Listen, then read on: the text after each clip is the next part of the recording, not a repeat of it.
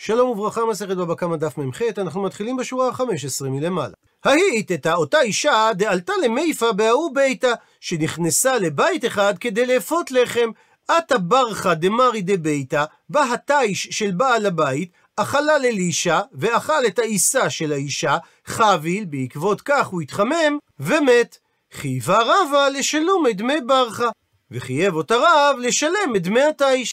מקשה הגמרא, לימה, אולי נאמר שרבה פליגה דרב דאמר רב בעמוד הקודם, שמה שאמרה המשנה שאדם שהכניס פירותיו לחצר בעל הבית שלא ברשות, שהוא חייב לשלם על הנזק שנגרם לבהמתו של בעל הבית, זה דווקא במקרה שהבהמה הוחלקה בפירות, אבל במקרה שהיא אכלה מהם יותר מדי ומתה, יכול בעל הפירות לומר לבעל החצר, הביאה לה שלא תאכל. היא גרמה לעצמה את הנזק מפני שהיא לא הייתה אמורה לאכול מהפירות, ולכאורה יוצא שרבה חלק על דברי רב. אמרי, אמרו על כך את התירוץ הבא, שרבה לא חלק על דברי רב.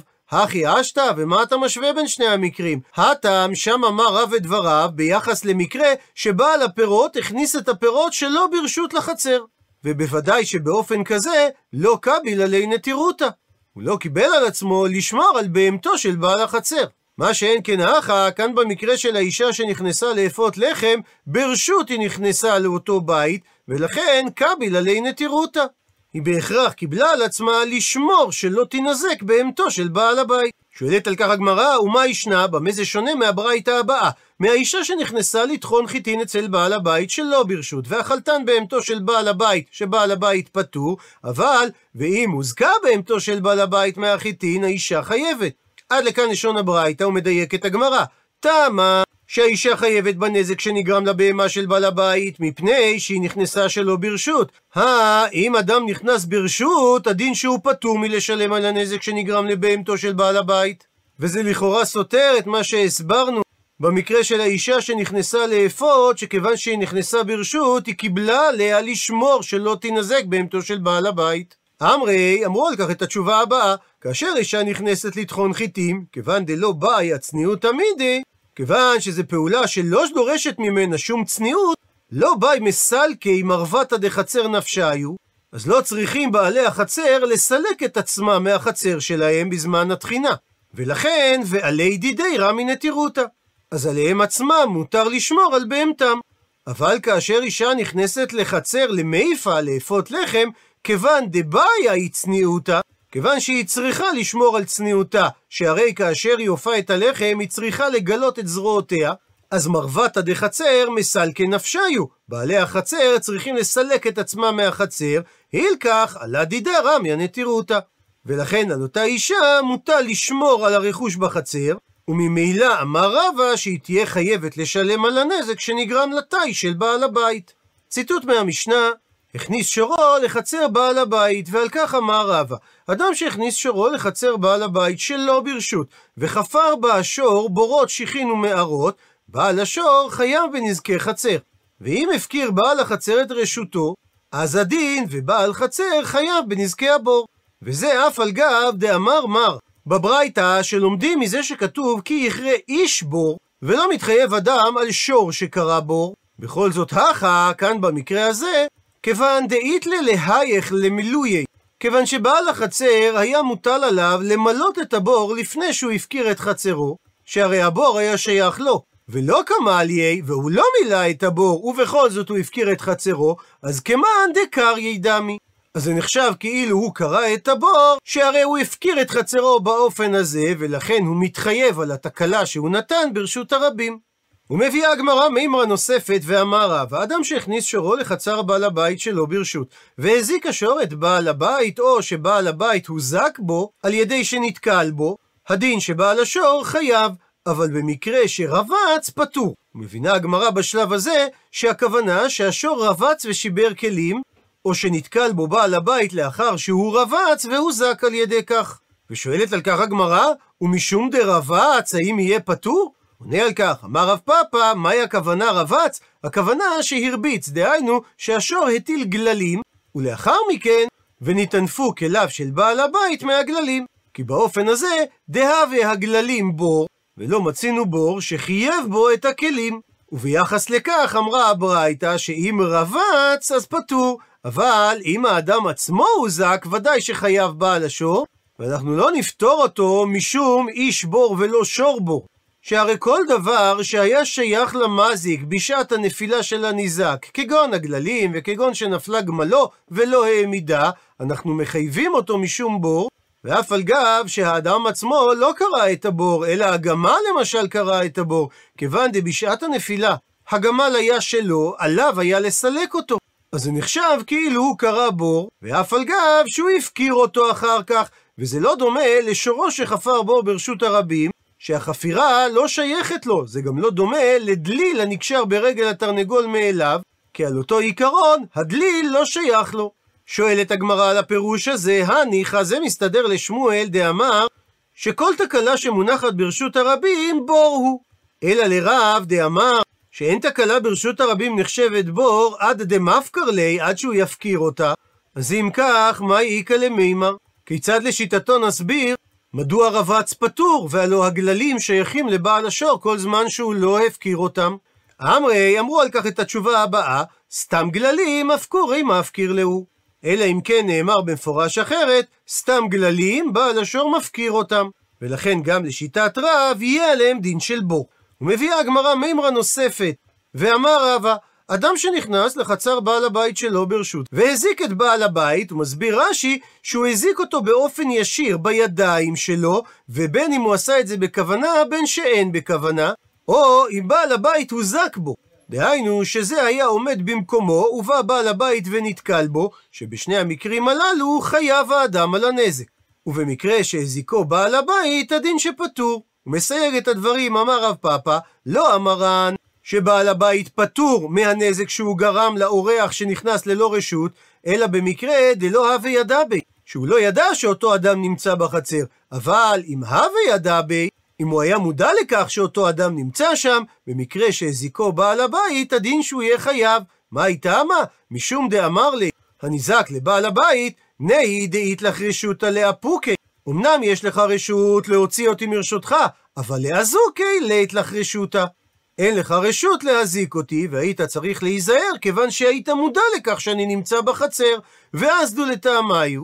ודברי רבא ורב פאפא תואמים לשיטתם במקום אחר, דאמר רבא והיית אימא, ויש אומרים שאמר את זה רב פאפא, הפכנו דף, שניהם ברשות או שניהם שלא ברשות. דהיינו, שני אנשים שנמצאים ברשות, למשל שנמצאים שניהם ברשות הרבים, או בחצר השותפין, או שנתן לו בעל הבית רשות להיכנס, או ששניהם נמצאים שלא ברשות, כגון ששניהם רצים ברשות הרבים.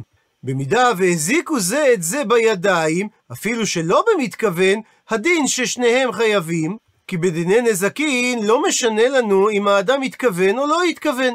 אבל אם הם הוזקו זה בזה, דהיינו שאחד מהם נתקל בחברו, הדין שהם פטורים. עד לכאן דברי רבא או דברי רב פאפא, הוא מדייק את הגמרא. תמה ששניהם חייבים אם הזיקו, או ששניהם פטורים אם הם הוזקו, מפני דשניהם ברשות או שניהם שלא ברשות. אבל אם אחד מהם ברשות ואחד מהם שלא ברשות, הדין שאותו אדם דברשות פטור, בין אם מדובר על הזק בידיים, בין אם מדובר על הזק דמימילא, כאשר בשני המקרים מדובר שהוא לא היה מודע לשני. ולעומתו, אותו אדם שנמצא שם שלא ברשות יהיה חייב, וזה תואם לדברים מהעמוד הקודם. ציטוט מהמשנה, נפל השור לבור והבאיש את מימיו של הבור, בעל השור חייב. ומסייג את הדברים אמר רבא, לא שנו במשנה שבעל השור חייב, אלא במקרה שהבאיש השור את המים בשעת הנפילה, שאז הוא נחשב למזיק ממש, והוא לא דומה לבור שמזיק. אבל אם השור הבאיש את המים לאחר הנפילה שלו, בעל השור יהיה פטור. מה הייתה מה? מפני שבאופן הזה, הווי השור בור, והמים נחשבים ככלים, ולא מצינו בור שחייב בו את הכלים. ושואלת הגמרא, הניחא זה מסתדר לשמואל דאמר שכל סוגי התקלה ברשות הרבים נחשבים לבור הוא, וזה לא תלוי אם בעל התקלה הפקיר אותה או לא.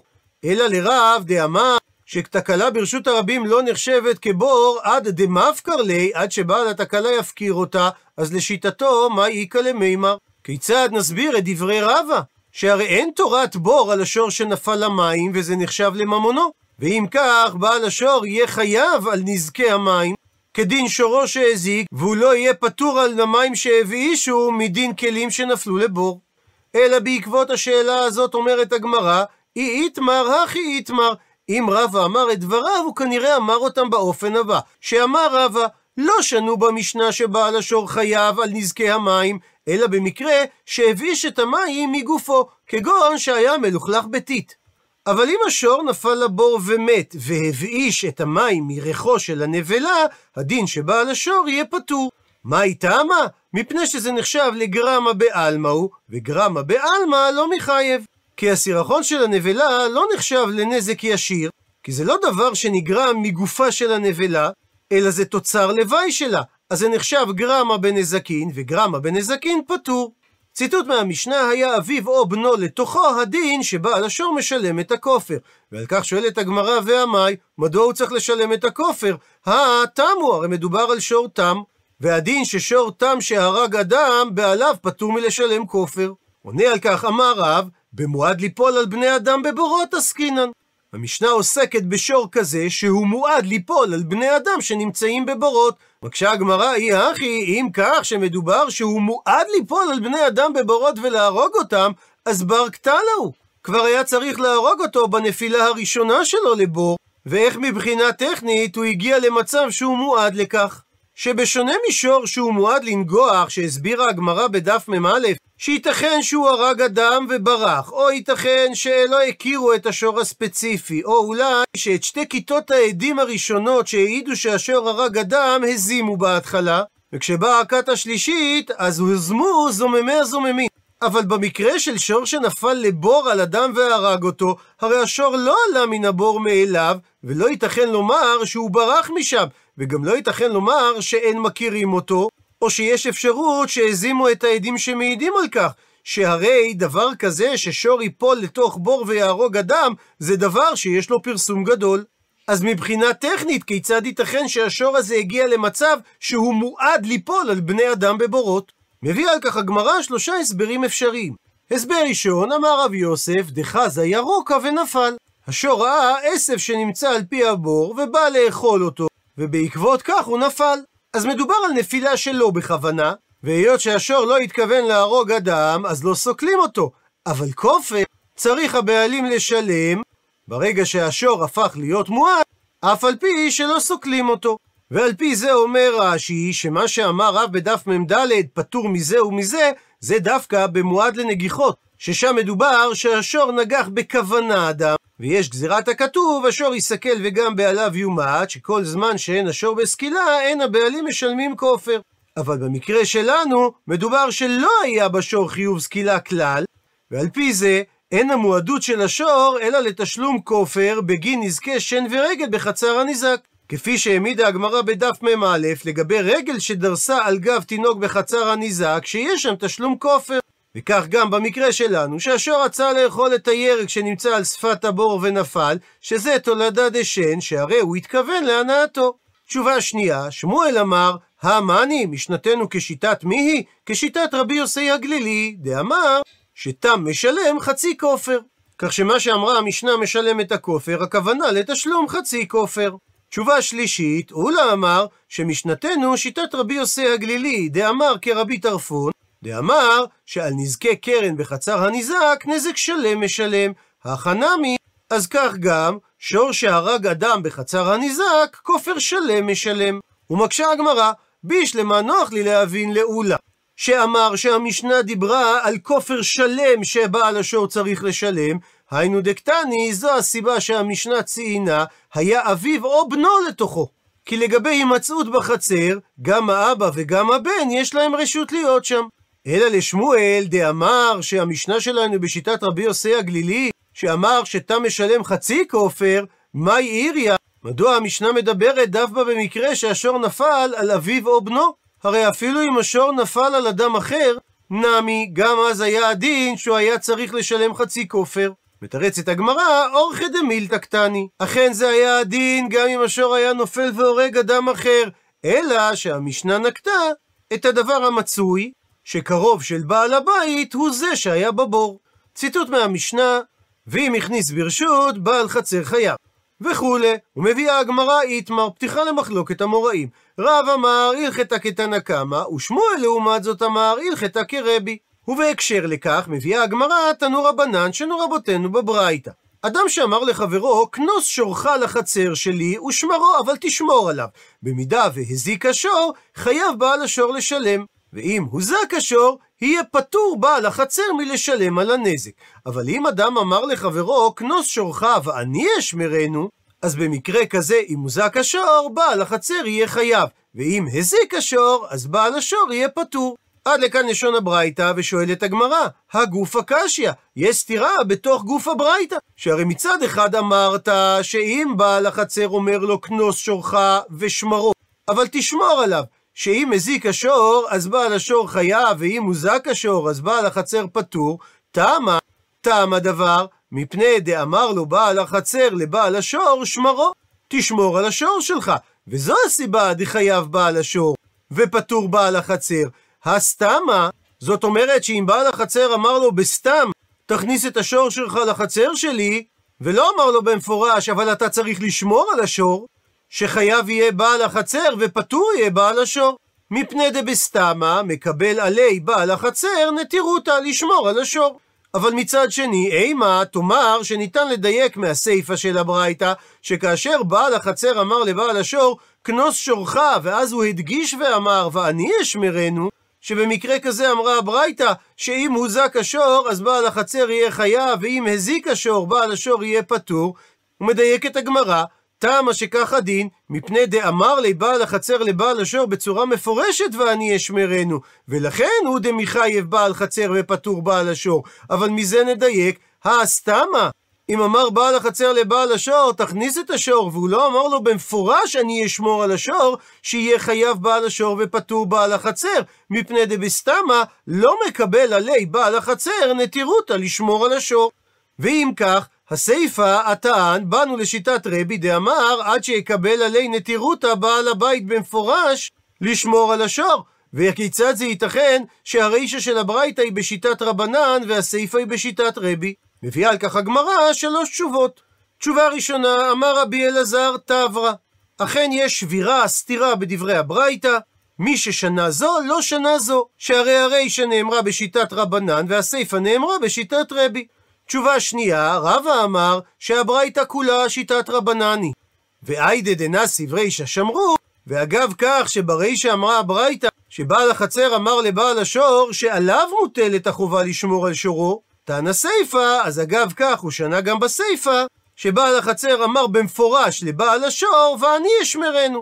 אבל בעצם, כפי שעולה מהדיוק ברישא, גם אם הוא היה אומר לו בסתם שהוא יכול להכניס את השור לחצר, הוא מקבל בכך אחריות לשמור על השור. תשובה שלישית, רב פאפא אמר שהברייתא כולה שיטת רבי היא, כפי שמוכח מהסיפא של הברייתא שהיא נשנתה בדווקא, אבל מהרישא אל תדייק, שבניגוד לשיטת רבי, אם בעל החצר אמר בסתם לבעל השור שהוא יכול להכניס את שורו לחצר, שבעל החצר קיבל כך אחריות על השור והוא יהיה חייב, כי ודאי לשיטת רבי, כאשר בעל החצר נתן את הרשות בסתם, אז אם הזיק השור, בעל השור יהיה חייב, ואם הוזק השור, בעל החצר יהיה פטור. אלא הסיבה שהברייתא ברישא נקטה ושמרו, משום שעל ידי כך מתחייב בעל השור לשלם נזק שלם. מה שאין כן, אם בעל החצר אמר לו בסתם שהוא יכול להכניס את שורו, אז במקרה כזה בעל השור יצטרך לשלם רק חצי נזק. מפני שרבי וסבר לה כרבי טרפון, דאמר שעל נזקי קרן בחצר הניזק נזק שלם משלם. הילקח ולכן, במקרה שאמר לי בעל החצר לבעל אשר שמרו, שאני אמנם מרשה לך להכניס את השור, אבל אחריות השמירה היא עליך, אז לא מקנה לי מקום בחצר. הוא לא יקנה לו אפילו זכות זמנית, לשמור על השור בחצר שלו, אז אם כך, והביא לי קרן בחצר הניזק, וקרן בחצר הניזק משלם נזק שלם. אבל במקרה שלא אמר לי שמרו, אז אקנויי אקני לי, הוא כן יקנה לו באופן זמני מקום בחצר לשמור על השור, ואם כך, והביא לי חצר השותפין, וקרן בחצר השותפין אינו משלם אלא חצי נזק. לסיכום, לפי רבי אלעזר, הרישא של הברייתא היא כשיטת רבנן, והסיפא היא כשיטת רבי. לפי שיטת רבא, הברייתא כולה בשיטת רבנן, וזה מוכח מהדיוק ברישא, שאחריות השמירה על השור היא רק במקרה שבעל החצר אמר את זה במפורש לבעל השור. מה שאומר שבסתמה, בעל החצר מקבל עליו אחריות שמירה על השור. ואל תדייק מלשון הסיפה של הברייתא, שהיא נאמרה בדרך אגב במקביל ללשון ברישא. רב פאפא לעומת זאת אומר שהברייתא כולה בשיטת רבי היא, והדבר מוכח מלשון הסיפה של הברייתא, שרק במקרה שבעל החצר אומר בצורה מפורשת לבעל השור שהוא יקבל אחריות על השור, אז אכן השמירה מוטלת על בעל החצר. והסיבה שנקט התנא ברישא שבעל החצר אומר לבעל השור לשמור על השור, זה מפני שרבי סובר כרבי טרפון, שעל נזקי קרן בחצר הניזק, בעל השור צריך לשלם נזק שלם. וכדי שזה יהיה חצר הניזק, בעל החצר צריך לומר במפורש לבעל השור, שאחריות השמירה על השור היא עליו בלבד, זאת אומרת שהוא לא נותן לו אפילו זכות זמנית בחצר כדי לשמור על השור. מה שאין כן, אם הוא לא היה אומר לו את זה, אז מסתבר שהוא כן נותן לו זכות זמנית לשמור על השור בחצר, וממילא זה מוגדר כחצר השותפין, ובמקרה כזה, אם השור היגח, יצטרך בעל השור לשלם רק חצי נזק. עד לכאן דף ממחית.